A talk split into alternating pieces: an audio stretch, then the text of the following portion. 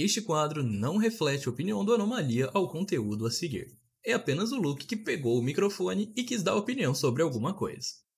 Porque, na minha opinião, o presidente Lula está incrivelmente errado em associar a violência com os jogos ou qualquer coisa que ele disse nesse último discurso dele.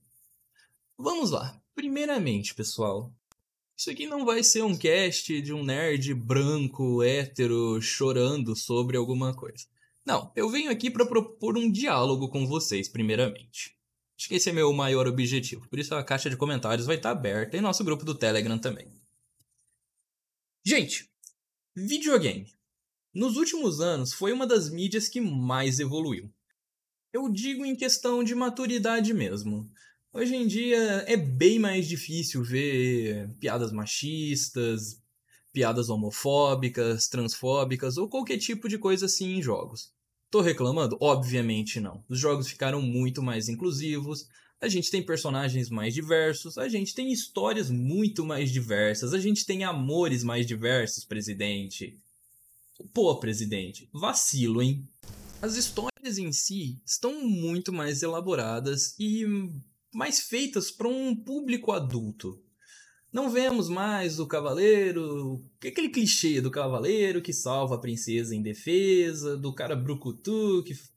Pô, aquela história que todo mundo já tá cansado de ouvir. Lógico, o mundo gamer ainda tá muito envolto do nerd tóxico que se acha o dono da verdade. Mas qual mídia, principalmente desse nosso mundo geek, não está totalmente contaminada por trolls? Fala uma aí pra mim que eu já vou achar incrível. Mas uma coisa que me surpreende é que, por mais que os jogos estejam evoluindo, a gente tenha tido essa evolução moral nos jogos, a discussão em volta deles me remete a 1900 e bolinha, onde Sabe, o jogo estimula a violência, o jogo é do satanás. Parece que eu tô assistindo a um programa sensacionalista da Record, onde, ah meu Deus, olha a briga de torcida no GTA San Andreas, isso vai influenciar os torcedores a brigarem. Ou aquele maravilhoso quadro que colocaram uma cena do Forza como se fosse o treinamento para o motorista do presidente dos Estados Unidos.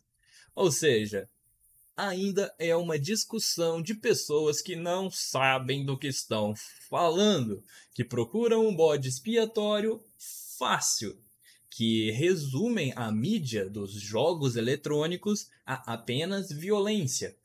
Quando atualmente os jogos se posicionam como uma mídia tradicional, assim como o cinema, tentando nos trazer uma experiência cinematográfica mas de uma forma interativa. Alguns mais cinematográficos, como Uncharted, né, Sony? E alguns com uma experiência mais. Alguns com uma experiência mais voltada para o gameplay. Ou descobrir coisas como Dark Souls, que você só pula lá e tem que adivinhar o que está acontecendo, o que você tem que fazer. Mas esse não é o ponto e eu estou divagando. O, o principal que me motiva a trazer esse conteúdo aqui para vocês é como mais uma vez essa mídia tem sido atacada, tem sido relacionada à violência. Aconteceram muitas tragédias recentes aqui no Brasil que eu não vou comentar, sabe? Eu não vou dar palco para esse tipo de tragédia aqui, eu não vou dar palco para o que aconteceu. Vocês sabem o que aconteceu e assim, a gente sabe, a gente não precisa falar isso, a gente não vai glorificar o que, que aconteceu, porque é a mídia que esses, essas pessoas querem. Então a gente não vai fazer isso daqui. Mas, mais uma vez, aconteceu. Estão culpando o mais fácil, estão criando um bode expiatório fácil. Quando todos nós sabemos o que está criando esse tipo de ataque, o que torna as pessoas violentas, nós sabemos. A gente viu no país uma ascensão muito grande da extrema-direita, de grupos ligados à extrema-direita, e nós sabemos que, além de tudo, o Brasil é um país afligido por muitos males sociais, por muita desigualdade. Então, é, é, causa muito espanto em mim ver um governo progressista em vez de atacar os males sociais, não, botar a culpa em um joguinho, no seu joguinho eletrônico de todos os dias. Obviamente, também não vamos ser reducionistas de dizermos: ah, eu jogo desde os meus 5 anos de idade o meu GTA e nunca virei bandido. Ah, eu jogo Monopoly desde sempre e não fiquei milionário. Isso também é reducionista. A gente estaria trazendo uma amostragem mínima, uma amostragem do eu para o coletivo. E nós sabemos que a gente só estaria virando a chave do que eles estão fazendo.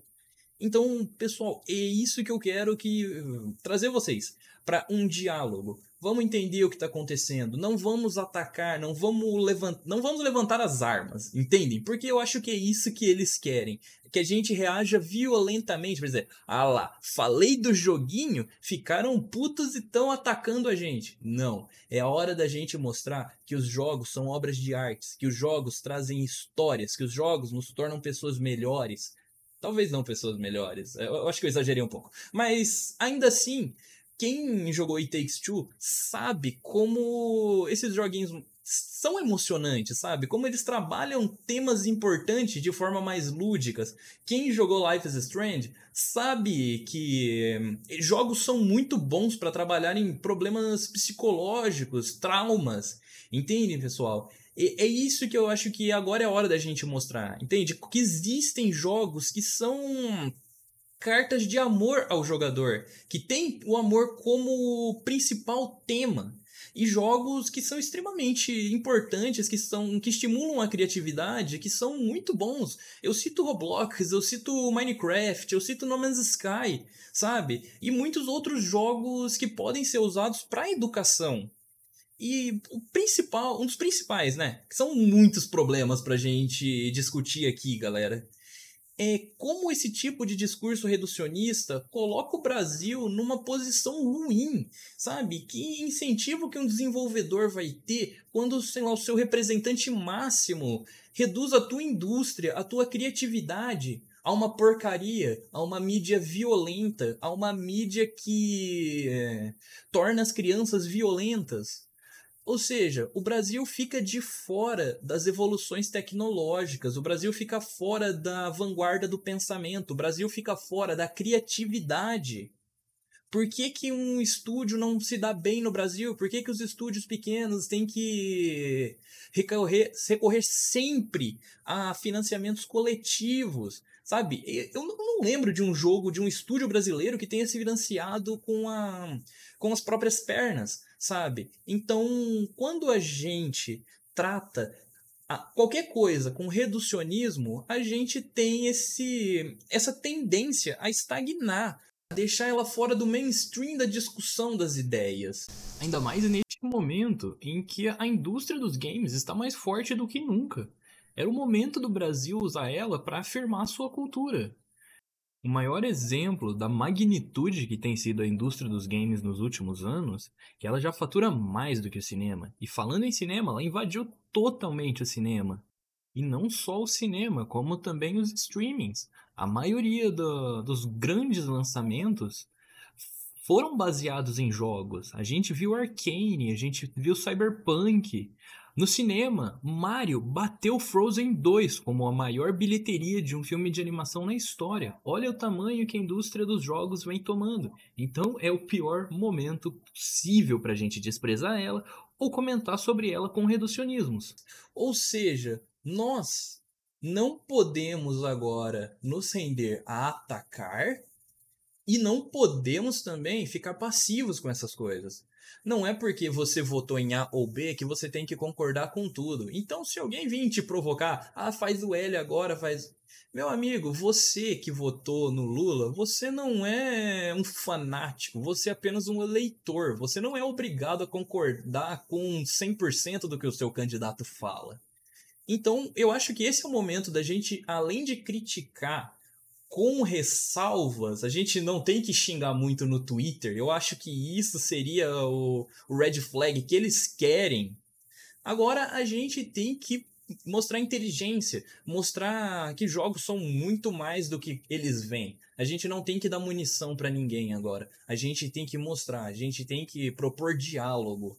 E uma coisa muito importante que temos que ressaltar: Jogos têm classificações indicativas, assim como filmes, assim como histórias em quadrinhos. Não podemos tirar a responsabilidade dos pais irresponsáveis sobre esse assunto. Uma criança não deveria estar jogando GTA, uma criança não deveria estar jogando Free Fire, assim como nem Fortnite, porque são jogos que são feitos para adultos, assim como há jogos para adultos, há jogos para crianças.